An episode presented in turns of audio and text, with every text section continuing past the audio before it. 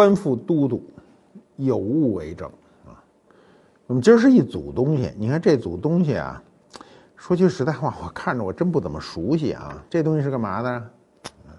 镜子，晃你们一下，先晃你们一下啊。呃，就真不能看见自己。这镜子是照美人的，所以我们这回要谈民国四大美女。完了，告诉你们，依次这东西在当年的功能。民国期间啊，我们社会有很多变化。第一个变化就是两千年的帝制崩溃，崩溃以后呢，人呢这精神支柱找不着，因为各说各的呀。第二呢，军阀混战，就谁也不服谁的气，咱就先干一场，最后决出老大来。第三。就是妇女解放，妇女一解放，我们就看见了民国四大美女。民国哪四大美女呢？沉鱼落雁，闭月羞花啊，这是古代四大美女。民国四大美女，照着这个句式说呢，应该是推窗关门、开嗓亮相，听着有点太俗了啊，跟那沉鱼落雁、闭月羞花比起来，那俗不可耐。那我们就说一雅一点的哈。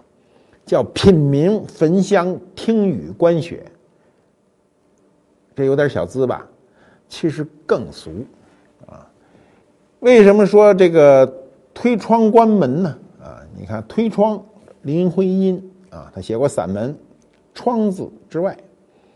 关门是谁呢？陆小曼闭门思过啊。我们都知道周旋是金嗓子啊，金嗓子就是开嗓嘛。阮玲玉呢是个演员，阮玲玉是个演员嘛，就是亮相，所以推窗关门开嗓亮相，对仗沉鱼落雁闭月羞花，啊，俗就俗了，咱们这人一辈子都是俗着过的，雅着过不下去。我们先说林徽因啊，你最熟悉的就是《人间四月天》，《人间四月天》。反正我是不太爱念，我对民国这种新诗不太喜欢啊。我觉得这诗呢，太小资，太矫情，嗯，我也就不给你念了。那么关于这首诗啊，民这个人间四月天呢，是怎么回事有两种说法。第一个说法呢是悼念徐志摩而作，另一个说法呢是为儿子梁从诫啊，梁从诫。出生而作啊，就是说林徽因究竟是为情人而写，还是为儿子而写，咱也不知道了，咱也没机会再问他了啊。那么梁从诫啊，我们知道为什么叫梁从诫呢？宋代啊，宋代生活富足以后乱盖房子，乱盖房子，官方就不大高兴啊，说你这房子盖起来得有标准呐。我们今天叫建造标准。过去叫营造法式，你看说的就比我们高。标准是一俗词儿，法式就是我们法定的一种形式。那么营造法式呢，是这个宋代的这个古建筑学家李诫啊，在大概九百年前啊写成的，后来官方颁布，所以宋代北宋以后啊一直按营造法式盖房。呃，当年我就听王世襄先生说过啊。搞建筑的人不可以不读此书。我们都知道，这个林徽因跟梁思成先生啊，都是在中国建筑史方面的专家啊，他们都写过。你比如梁思成先生写过《中国建筑史》，所以想让儿子就从事这份工作，或者说从继承他们的事业。这儿子叫梁从诫，这个诫就是李诫当年营造法式的作者。啊表明他一个是对儿子的希望，另外是对古人的一种尊敬。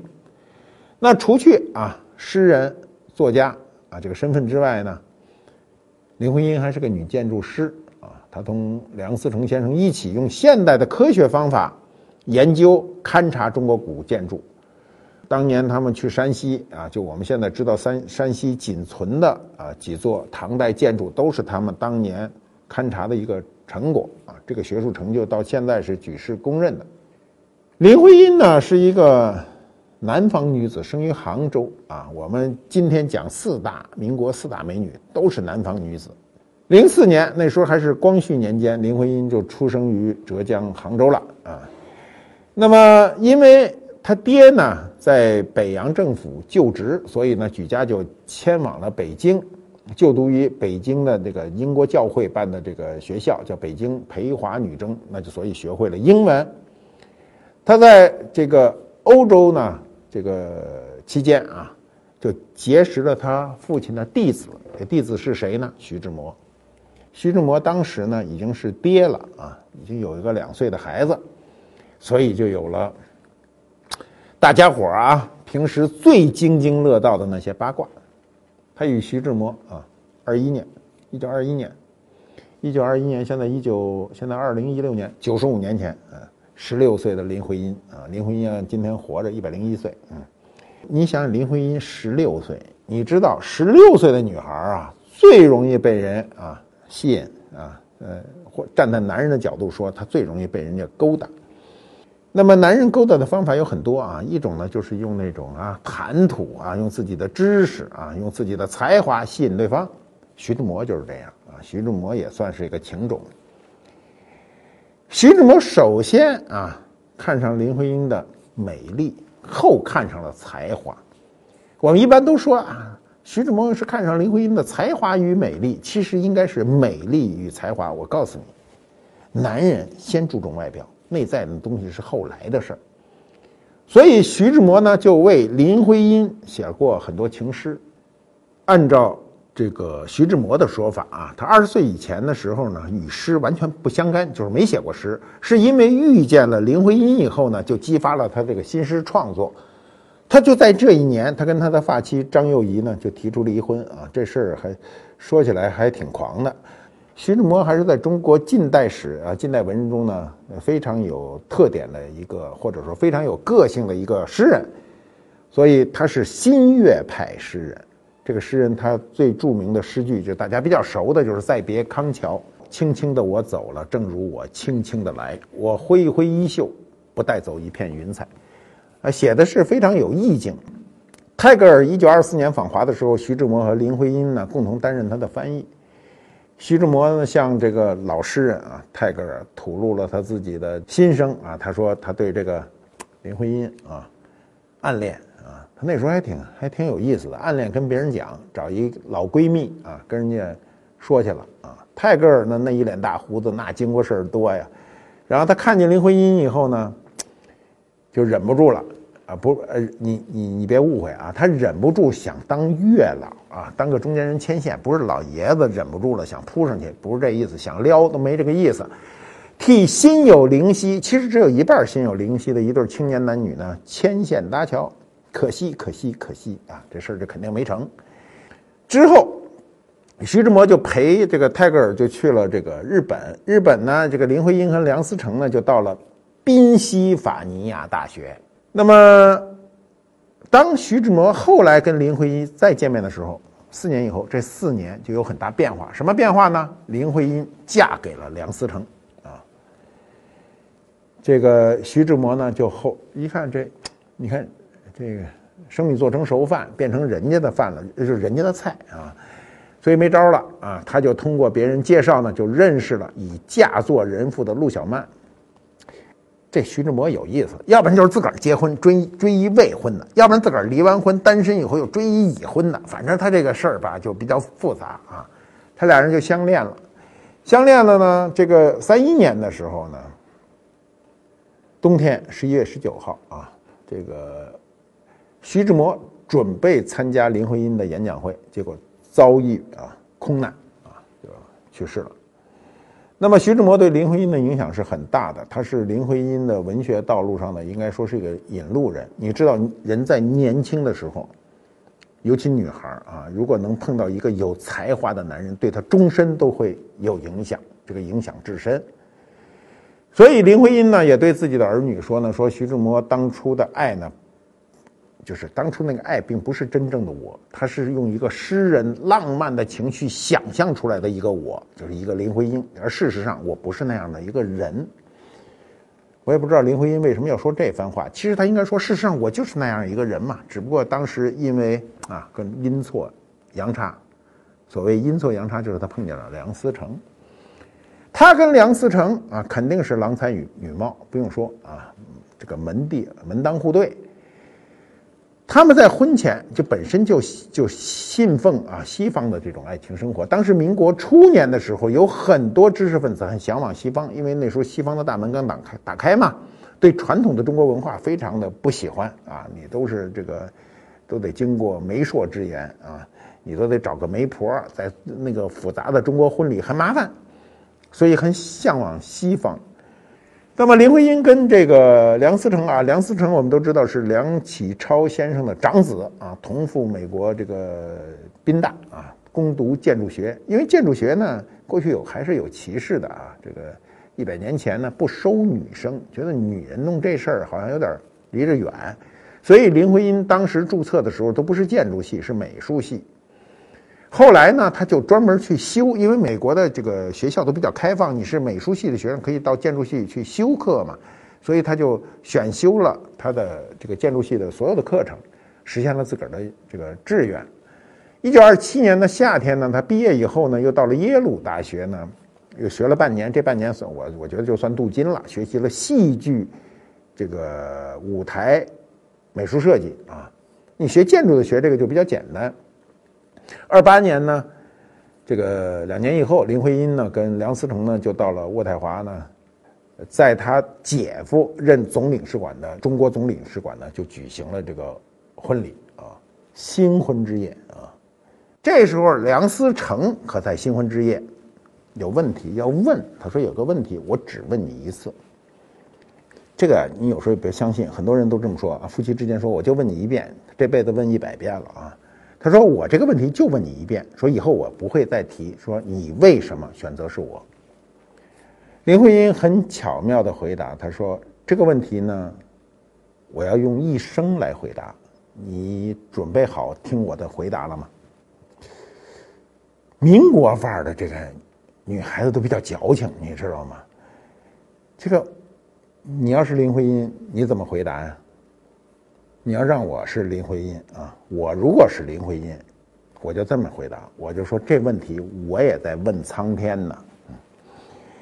梁林结婚以后啊，梁思成对林徽因呵护备至啊，我们能看到一些照片啊，现在有很多照片，林徽因还是比较瘦弱的。两人致力于他们最热爱的建筑事业，所以他们就去北方大地去考察，考察了中国十五个省啊，走了将近二百个县，呃，考察测绘了。就具体数字啊，两千七百三十八处古建筑，它很多东西是画的图的啊。你比比如我们今天全是中国的这个重要的文化遗产，比如山西应县的木塔啊，是中国乃至世界最最大个的木质单体木质建筑啊。五台山的佛光寺啊，唐代建筑啊，这些都保留了当年林徽因他们测绘的这些图和照片儿。正是因为啊，就是他们夫妻二人的努力啊，才使这个最后也梁思成破解了中国古建筑的一个奥秘，完成了对这个营造法式的一个彻底的解读。这里还有一个人，这个人呢叫金岳霖啊，哲学家、逻辑学家。这哲学家和逻辑学家做事就跟人不一样。他呢暗恋着林徽因，是他们家的邻居，执教于。北大清华，你看，没有不牛的地儿。这人最牛的是什么？他这一辈子都暗恋着林徽因，终身未娶。他是梁家啊，就是梁思成夫妇的家里的座上客，随时都可以推门就进。哎，文化背景这个相同，志趣相投啊，交情也深，长期以来毗邻而居。金岳霖很有意思，他对这个林徽因的长相才华都是羡慕之至啊，就是对自己我说多少都有点自残，对人家尊重，所以就不结婚了，就变成这么一个复杂的三角关系。梁思成、林徽因不可以不可能不吵架吧？一吵架，哎，就找这个啊哲学家、这个逻辑学家来啊给判断，因为他比较理性啊，很冷静啊。金岳霖就来仲裁，仲裁他们俩的爱情，所以呢，把自个儿越搁越高。你像这哲学家、这逻辑学家啊，又喜欢他，也不能表露，所以就干脆就形成了一个三角关系。他这个我们做不到啊，在这一点，我们真的尊敬金。金岳霖先生啊，人家能做到以自己最高的理智驾驭自己的情感，爱了一个女人一生不出格，不像现在全是隔壁老王，是吧？隔壁小李，是吧？这叫隔壁老金啊！以后记住了啊，隔壁老王是什么意思？我不说，大家都明白。他一直是个邻家大哥，是隔壁老金，人家有金玉一样的品质。我觉得人有这样一个一生也是很有特点的，所以谈林徽因不得不谈金岳霖。抗战胜利后，林徽因全家啊，与一九四六年回到北京啊，当时是北平。五二年啊，我们都很知道这个梁思成。和刘开渠先生主持设计了中国人民英雄纪念碑。林徽因呢就被任命为这个人民英雄纪念碑的建筑委员会的委员。他当时抱病啊，才参加了这个工作，完成了这些设计啊。我们今天啊，你可以看到北京啊，当时五十年代的十大建筑，每个建筑都保留了中国民族的一个特点。一九五五年的时候呢，林徽因呢就因为她身体一直比较弱啊，后来就病情急剧恶化，导致到最后拒绝吃药救治。一九五五年四月一日，林徽因病逝，享年五十一岁。那这个很好算，她大我五十一岁，因为我是五五年三月二十二出生，她在我出生后的十天十天病逝。林徽因辞世以后，金岳霖等好友共同给诗人提了这样的一副挽联。这挽联写得非常的精彩，叫“一身诗意千寻瀑，万古人间四月天”。我们再说说陆小曼，啊，陆小曼中间跟林徽因虽然没有直接的关系，也有间接的关系啊。你像这徐志摩中间啊，两头脚踩两只船啊。一边一个啊，那么陆小曼也是清末的人啊，她是江苏常州人。你看那时候美女不是杭州就是苏州就是常州，就那一块儿长三角地带的。她身份很简单的说呢，就是近代的画家，女画家。她有师傅，师傅就是谁呢？刘海粟、陈半丁啊，贺天健。晚年呢，他当然是变成了专业的画师了啊。他在这个。我们现在就是也不是多少届了，我现在都不清楚了啊。就中国过去每几年搞一届，就是全国的画展。他第一届、第二届，陆小曼都这个参加过画展。陆小曼也擅长戏剧啊。过去的这个人，不管是什么戏剧都看得高，不管你是我们传统的呃昆曲啊、京剧呢，还是话剧。所以他当时呢还跟徐志摩合作过，创过创作过五幕话剧，叫《卞昆冈》。陆小曼啊，他最有名的事儿就跟徐志摩婚恋啊，他这个婚恋呢，就使他成为了在中国近代史上很有名的一个人物。陆小曼很早就结婚了，他当时结婚的这个人呢叫王庚。王庚这个人呢，其实也算是一代名流了。他一九一一年清华毕业后就保送到美国，后来在美国呢，密西根大学、哥伦比亚大学、普林斯顿大学就读。你像这的大学全是一等一的常青藤大学。嗯，他在一九一五年时候就获了普林斯顿大学的这个文学这个学士。后来去了哪儿了呢？你都想不到，他去了西点军校。那王庚回国以后呢，就到北洋的这个。去陆军部任职，嗯，当时这个王庚呢，就以中国代表团武官的身份参加巴黎和会啊。你想，这身份非常高。后任呢，交通部呢，这个这个副司令啊，护路护路军的副司令晋升少将，这官儿很大了。嗯，当时啊，王庚跟陆小曼的结婚啊，包括那那小三儿算是徐志摩吧。徐志摩其实也不是，就这三角关系是当年的热门新闻啊。这种新闻到今天都是热门新闻。那一九二二年呢，这个十九岁的陆小曼离开了这个学校。十九岁今天就相当于大一吧，也就是个啊大一大二。他奉父母之命呢，就与王庚呢就结婚了。他在这段婚事中比较被动啊，比较被动。那蜜月的这种激动呢，平息后平静后呢，他发现自己不快乐。这个他结婚第三年以后呢，这王庚啊。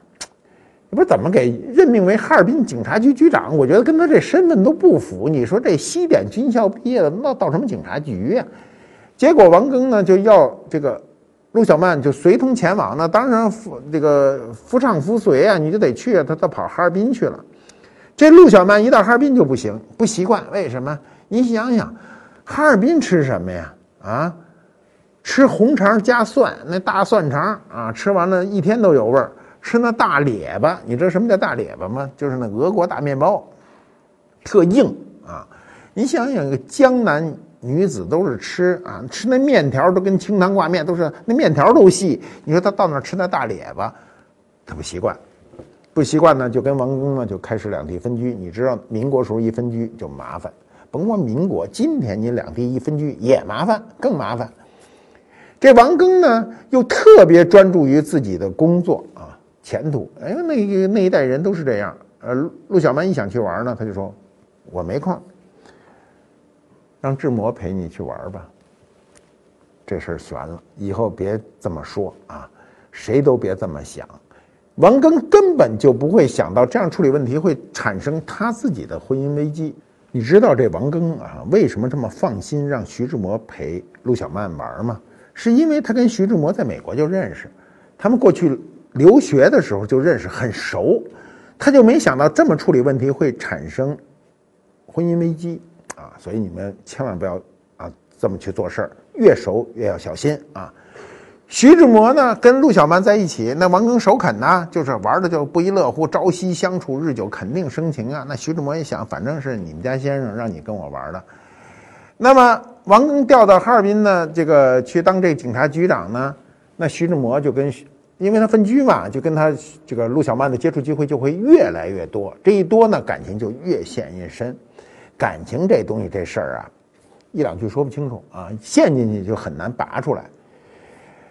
那么陆小曼呢，就就比较麻烦，因为呢，他是这个结了婚的人啊，他就陷入了一种非常深的这种伤感。那么这时候呢，王庚又跟陆小曼就发生。大的争执吵架，这个陆小曼呢，在众人面前就受到了王庚的这个辱骂啊！你知道，这个夫妻之间，第一是不能动手，动手基本上不能挽回，辱骂也是个问题，尤其不能当众辱骂。所以呢，这个陆小曼就说：“我今生我不回来了，啊，不回你王家，我走了。”最终呢，就导致了啊，当然这这个陆小曼家里也比较支持他，就最后。啊，一九二五年啊，就跟王庚离婚。离婚以后，第二年次年就跟徐志摩结婚啊。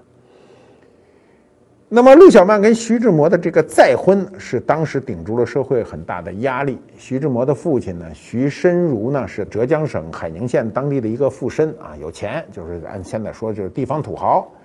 他认为这儿子离婚啊，过去的那土豪也有规矩啊。就是说，他认为儿子离婚已经是大逆不道了，你再娶个有夫之妇啊，这有辱门风啊！过去你知道门风家风很重要。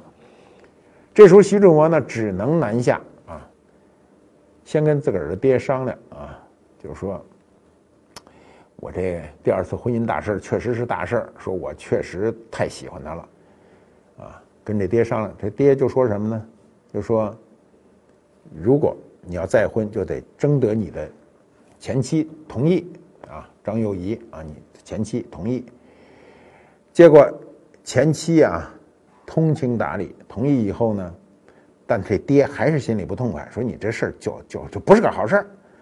最后就通过很多人去斡旋周旋呢，最后这个徐申如啊，这个这乡绅呢才勉强同意，因为过去啊，你知道这爹不同意，儿子肯定不能。干这处逆的事儿，就是爹不同意我生着结婚去，不不不行，还得尊重爹，就怎么都得让这爹同意了。最后呢，这个徐申如就同意了儿子的第二次婚姻，徐志摩第二次准备结婚，结婚啊，谁来证婚呢？哎呀，证婚人太牛了，梁启超啊，梁启超就就对这二人徐志摩、陆小曼二人进行了一顿训斥，这顿训斥非常有名。我来这里做这场婚礼的主婚人，我心里是一万个不愿意。我今天来，是为了说几句不中听的话，让社会知道这种恶例不足取法，更不值得鼓励。徐志摩，你这个人生性浮躁，以至于学无所成，做学问不成，做人更是失败。你的离婚再娶，就是用情不专的证明。陆小曼。你和徐志摩都是过来人，希望你今后恪遵妇道，检讨自己的行为和个性。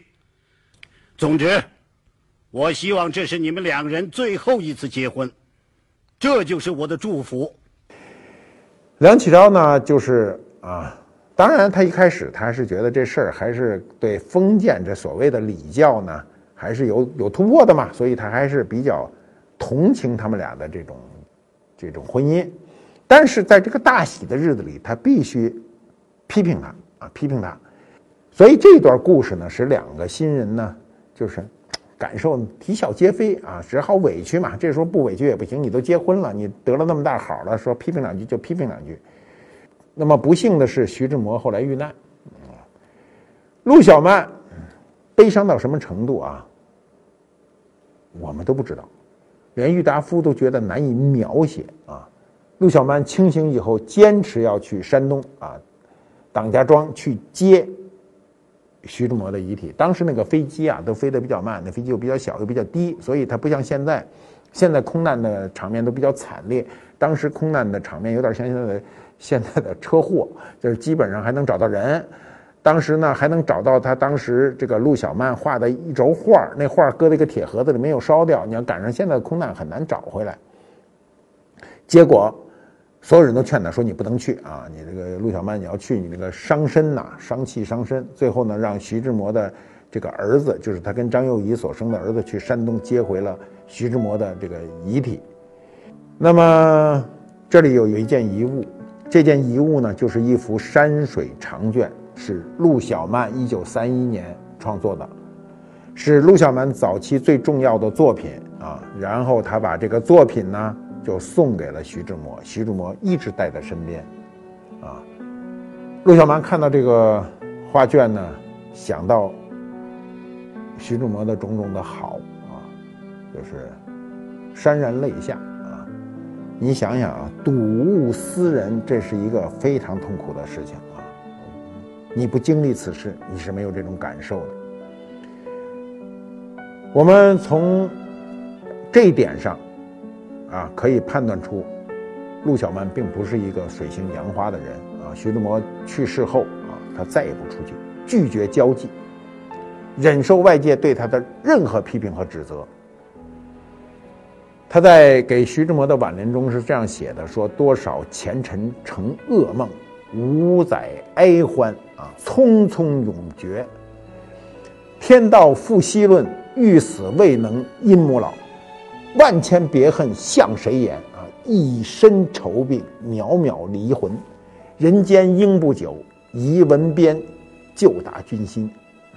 这上联是这么说的：说我们的前尘啊，前面啊成为噩梦。五年，我既有欢乐，也有哀怨，我匆匆永别。我们不需去讨论我为什么不死呢？我就想死不能死，是因为我母亲是个老母，有老母在，我就不能去死。下联是这样，就说我这纵有千言万语，我跟谁去说呀？我这已经是一身有病，因为因愁而病啊。说我这渺渺离婚呢，我知道我在人世间活不了多久。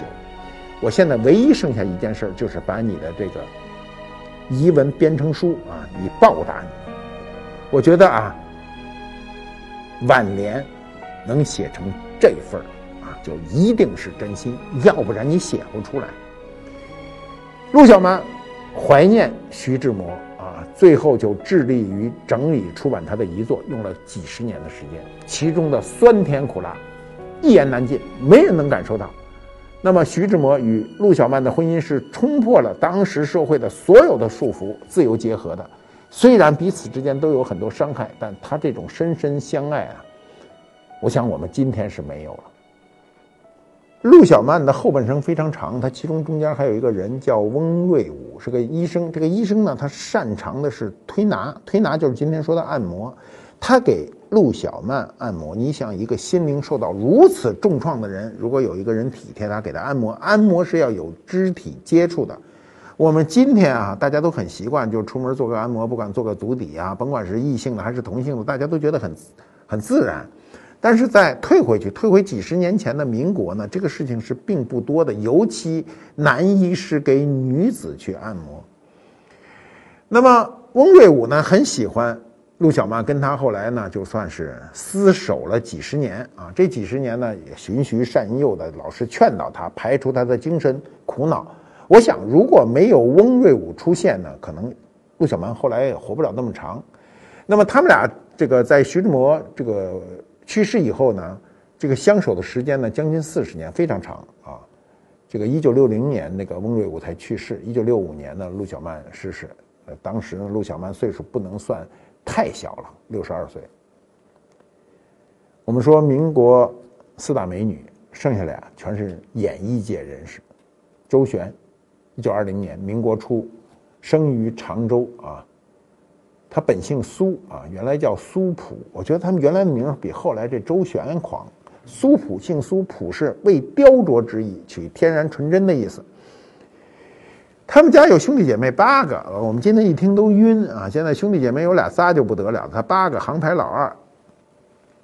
一九二三年的时候呢，他被抽大烟的这舅舅啊，民国时候抽大烟这个危害社会，他舅舅就把他偷偷拐骗给卖了。卖给了一个王家，王卖到王家改名叫什么呢？简单，王小红，最普通的名字。王家夫妇离异以后，又把它卖给了，就把他卖，可能送给了一个上海一姓周的，所以就叫周小红。哎，你看这名字有意思吧？改个姓就得。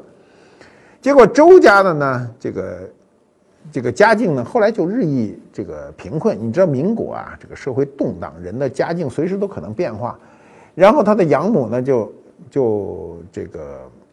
被迫呢，就是当帮人家当佣人了。你想这养母母亲都当去当佣人，你还有什么好啊？所以他这个父亲养父呢，就吸食鸦片啊，就把周旋给卖了。卖哪儿去了？卖妓院去了啊！卖妓院当妓女。那这个这养母呢，就养母还是对他很好，就及时搭救，又把他给捞回来。那么周旋呢，他是啊金嗓子啊，自幼喜欢听人唱歌。一哼就会啊，在学习学校里唱歌就是第一名。你这是唱歌是天赋，有的人在那学了半天，一张嘴就走调，就像我这样的啊。但有的那个人唱歌呢，就是天赋，张嘴就对。那么一九三一年的周璇啊，那就小大人了嘛。你想，当然不是大人，但是是小孩，但是看着就有大人的感觉了。他加入了一个明星歌舞团啊，在那里就担任主演，那就又灌唱片啊，又又崭露头角，就被人看见了啊。那么当时呢，他唱了一个歌剧，那歌剧有个主题曲叫《民族之光》，其中有一句歌词呢叫“与敌人周旋于沙场之上”，然后大家觉得，哎，这歌好啊，名儿好，因此改名吧，改个艺名。民国的时候，你知道啊，咱们今天知道民国所有的表演类的艺术家基本上都是 都是艺名，不是真名，所以他就由周小红改成了叫周璇。三七年。他主演过黑白故事片叫《满园春色》啊，后来呢还演了第一部，就是中国的一个叫广告歌舞片叫《三星半月》。后来呢，他这个里头最重要的一个插曲大家都很熟，叫《何日君再来》。这歌要从三十年代流传到现在，现在有人在歌厅里还点这歌呢啊。在这个上个世纪八十年代、九十年代，你进歌厅就能听见《何日君再来》啊，好像邓丽君也唱过。后来，他就跟谁呢？跟赵丹啊，赵丹我知道，我们都知道啊，民国时期啊，包括解放以后，一定是男一号。赵丹那个演过很多啊，他当时演的是底层小人物的电影，叫什么《马路天使》。马路天使。然后他在里头唱了两部片子。过去啊，很多演员啊。有能力啊，唱这种电影插曲。电影插曲是当时最为流行的歌曲啊，电影插曲《天涯歌女》和《四季歌》，非常有名。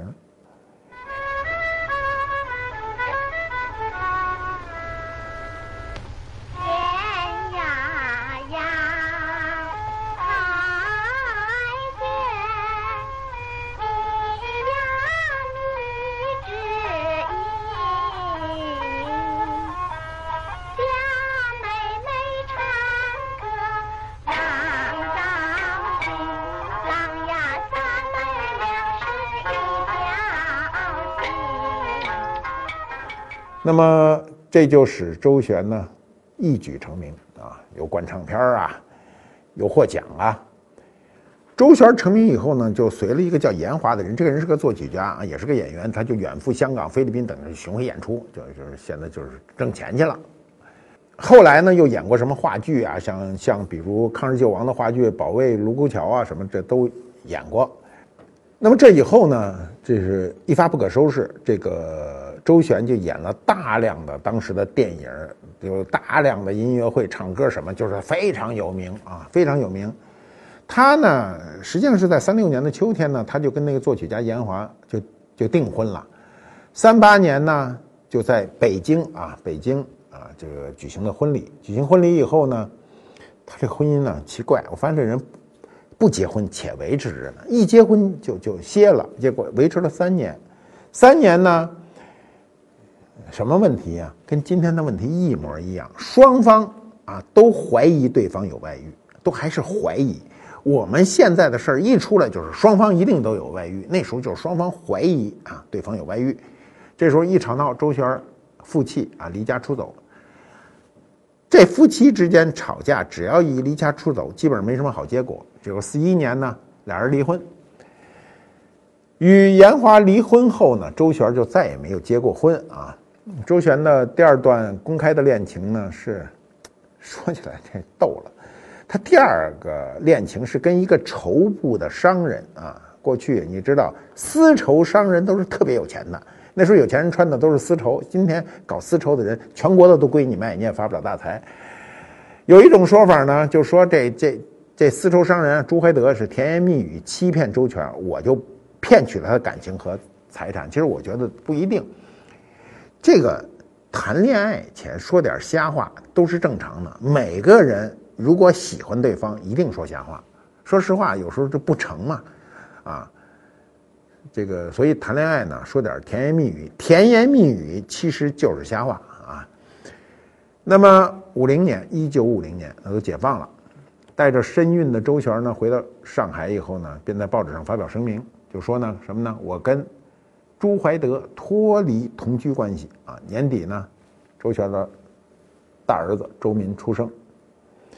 周旋后来又有一个恋人，这个这个恋人呢是从事美工的啊，美术工作者，叫唐棣。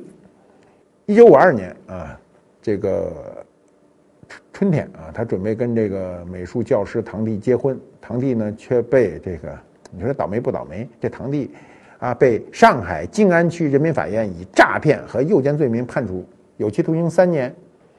同年，周旋的第二个儿子周伟出生。一九五零年，从香港返回上海啊。你想想啊，五零年以后啊，连续被打击。第一，跟这个同居那么长时间的周怀德，呃，表示这个分开啊，生下大儿子，然后又找了一个普普通通的一个老师结婚呢，还没刚要结，被这个这个未婚夫被判处有期徒刑，又生了个二儿子。所以他就受了个刺激，这一刺激坏了，得了精神病，然后这个病好好坏坏，好好坏坏啊，维持了几年，五七年在上海病逝，年仅三十七岁。民国四大美女，我们再说就是最后一个了啊，阮玲玉大家都知道啊，但是你未必知道阮玲玉是哪儿的人。他是广东中山人，他是个广东人，原名阮凤根、阮玉英啊，那名字你也不需要记，记住阮玲玉就可以了。一九一零年啊，清朝最后的时间时光，他生在上海，他到三五年去世，他年仅只有二十五岁，他爹就是个普通的工人啊，积劳成疾。他六岁那年，这个他爹就走了，他母亲呢就是做做女佣的，所以他是出身极为贫苦的。她跟前面那些民国美女不一样啊！你看前两位民国美女都是家里都是有钱人啊，这是家里穷人。那么阮玲玉七岁的时候呢，就随着她的妈给一个姓张的张家呢为佣人啊。过去那个佣人跟今天有点不同，今天都是临时打工型，现在还有小时工。过去这一做佣人，有时候就可能一下这个这一辈子就交给这家了。所以过去很多佣人在人家里就视为一口人。这张家的第四个儿子呢，就是后来跟阮玲玉产生一系列感情纠纷的张达民呢，就比阮玲玉大六岁，就看上他了。你想想，一个纨绔之家的少爷，一个困顿不堪的啊，一个平民到人家做佣人的这种家里的一个女孩儿，你想当时两个人的这关系本身落差就很大。当时的阮玲玉只有七岁，七岁呢就是你是你像当时这个就按照现在说啊，是保姆带着孩子，那那孩子在家里就待着，那时候过去有钱人院儿大，屋子多，在哪儿待着就待着了。那么，他毕竟是穷人家的孩子，到富人家去待呢，他就没有伙伴没有伙伴呢，行为还受约束，所以他内心中呢，就从童年的这个经历，让他形成了一种忧郁啊，非常拘谨、悲观的一面。这样的生活呢，就持续了一段时间。然后呢，这妈呢就不愿意看到自个儿这天生啊天生这个很聪慧的女儿呢，最后落成这一步，就希望。自己的女儿能读书，我觉得这妈真不容易。你像一个佣人还要想这件事儿，我们今天啊想是正常的，因为今天是普及教育，但在民国的时候就不太正常。那么他就让阮玲玉呢，就是到了一家私塾开始自己的读书啊，读书生涯啊，这个认字以后就是不一样。你知道，我们今天说有没有文化没文化，有时候还是以看你读过多少书，可是，在这个民国以前哈，识字就算有文化了。你别看这妈是个佣人，还觉得你读的这个书都太旧，都是《三字经》啊、《女儿经》，太过时，就要想想让他进洋学堂。洋学堂按照现在说就是西式的教学嘛。那穷人子弟当时都进不去。结果这妈一打听呢，是感情我们东家啊，我们这张老爷就是一个女校，叫崇德女校的校董。然后他就去求说：“老爷，我给你好好干活，您能不能让我这女儿呢，就是优惠半费，进入这女校？”这老爷就答应了。这老爷真是好老爷啊，就答应了。到了一九二五年啊，十五岁的这个阮玉英，就是阮玲玉呢，就跟张达民呢就碰面了。一碰面，你知道十五岁啊，情窦初开啊。这个人也长开了，女孩呢，女大十八变啊，到十五岁正是变的时候。结果这张家就知道了，就反对说：“你这没没体统了，咱们家什么家，他们家什么家？”所以一怒之下呢，就把阮玲玉的母亲都给赶走，离开，被让他离开这张家，就断绝他们之间的关系。但你知道啊，家长管这事儿是个最瞎的事儿，自古以来都是个最瞎的事儿。这个。他这儿子四儿子张达民就瞒着家里，将走投无路的阮玉英，就是阮玲玉的母女，安排在一个这个一个地方，找一个住宅让他落脚。然后呢，阮玲玉就跟张达民就同居了，就退学了。你知道，这个人在爱情面前做蠢事儿啊，两头啊，甭管男的女的，都是做蠢事儿。这张达民喜欢花天酒地，又有钱，但是呢，他过不了这个日子啊。这日子得天天过，没那么好过。这热闹就是热乎劲儿一过去，不行了，不安分了，然后又得回到原先的自个儿那圈子里，花天酒地去了，就把阮玲玉呢就扔了，也不能说彻底扔，这这生活费一天一天比一天小。那么。阮玲玉这个人性格比较好嘛，所以他就觉得自己要你你不给我钱，那我出去工作呗。所以那时候由阮玉英改为阮玲玉，其实这名字改不改都差不多。我跟我听着都是一路子哈。然后自个儿就去考明星电影公司，哎，结果一考哎就进去了，一演就半红不红，就多少有点名气了，哎，这事就就缓上来了。这个。这一缓上来就有问题了，嗯，你知道这演员是公众人物，为什么演员老出各种问题呢？他本身就是个公众人物，尤其在民国，你当个电影演员，那时候还不像现在演员这么多啊。现在这电影、电视剧也多，这演员很难红，为什么都长得也差不多，演的也差不多，所以你很难红。可是当时就这点演员啊，唐季山呢，当时在东南亚呢是个特别有名的富商啊，做茶叶生意，因为有钱呢。电影公司拉他入股，你知道现在所有所有啊，发了财的人都梦想着拍电影，为什么电影这资金不缺呢？是因为很多有钱人都想去拍电影，赚不赚钱另说，凑一热闹。那我钱多嘛，你这电影这点小钱我给了，说拍不成电影，我跟那女演员吃个饭就行。哎，就按照这种想法去拍电影，所以阮玲玉就在一个场面上碰见这财主了，这唐季山。那么见面的时候呢？他们肯定没什么交流嘛，那个场面上都是应酬，没什么交交流，但是没把这事儿放在心上啊。他也没这个阮玲玉这小女孩不知道财主跟他有什么关系，但是这财主唐季山看见阮玲玉呢，一下就不一样。这个唐季山身边啊，本身有个美女，这个美女呢。其实，在当时也是个非常著名的女明星，叫张之云啊。张之云那个气质和阮玲玉很相像，这事儿就很有意思。一般男人喜欢这女的气质，大概都差不多，就是换一个也是这路子。我碰见过很多人换了好几个女朋友，都是一个人，给我感觉就是一人。那么唐季山身边有这一美女，再喜欢上一个，那你想这事儿就变得比较复杂了嘛？当时这个张之云已经都吸引了，跟这个唐季山是同居的关系。唐季山呢，本身老家还有一老婆，你说这事儿多啰嗦。他事业做得大，自个儿就把自个儿搞成很复杂啊。过去是这样，你老家的那个老婆很难离婚，他有各种复杂的关系。比如唐季山那老婆老家本身就有钱，就没钱你离婚，你还得通过你爹得同意，你家族还得同意。你在外头沾花惹草也就算了，但是阮玲玉不干，因为阮玲玉她在这儿，她是她排挤啊，排特别靠后啊，既不是正明媒正娶，你小二也不是，小三儿也不是的，顶多算个小三儿吧。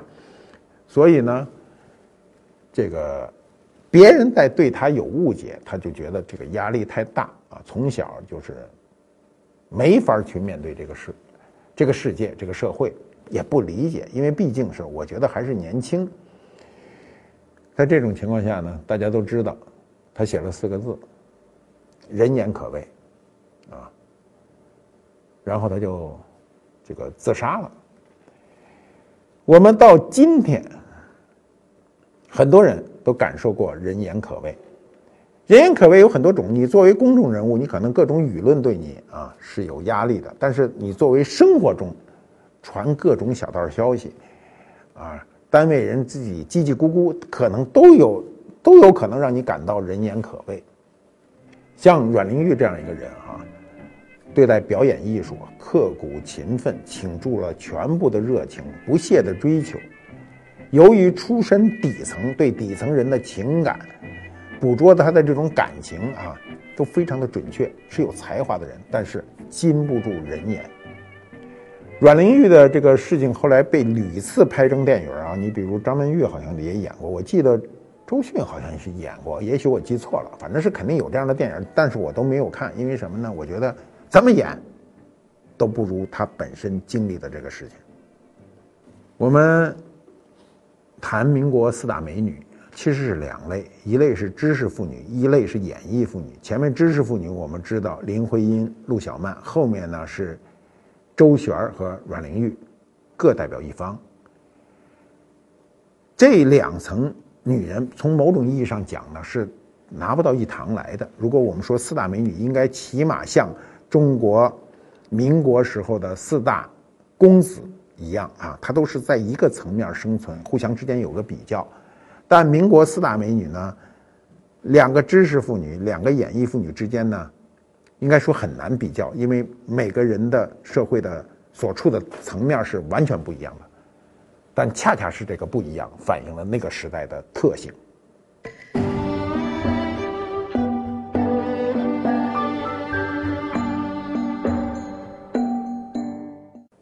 官复猫揭秘官复秀，这一堆东西扔在这儿，这东西跟我本来没什么关系啊，非得我来跟你们说。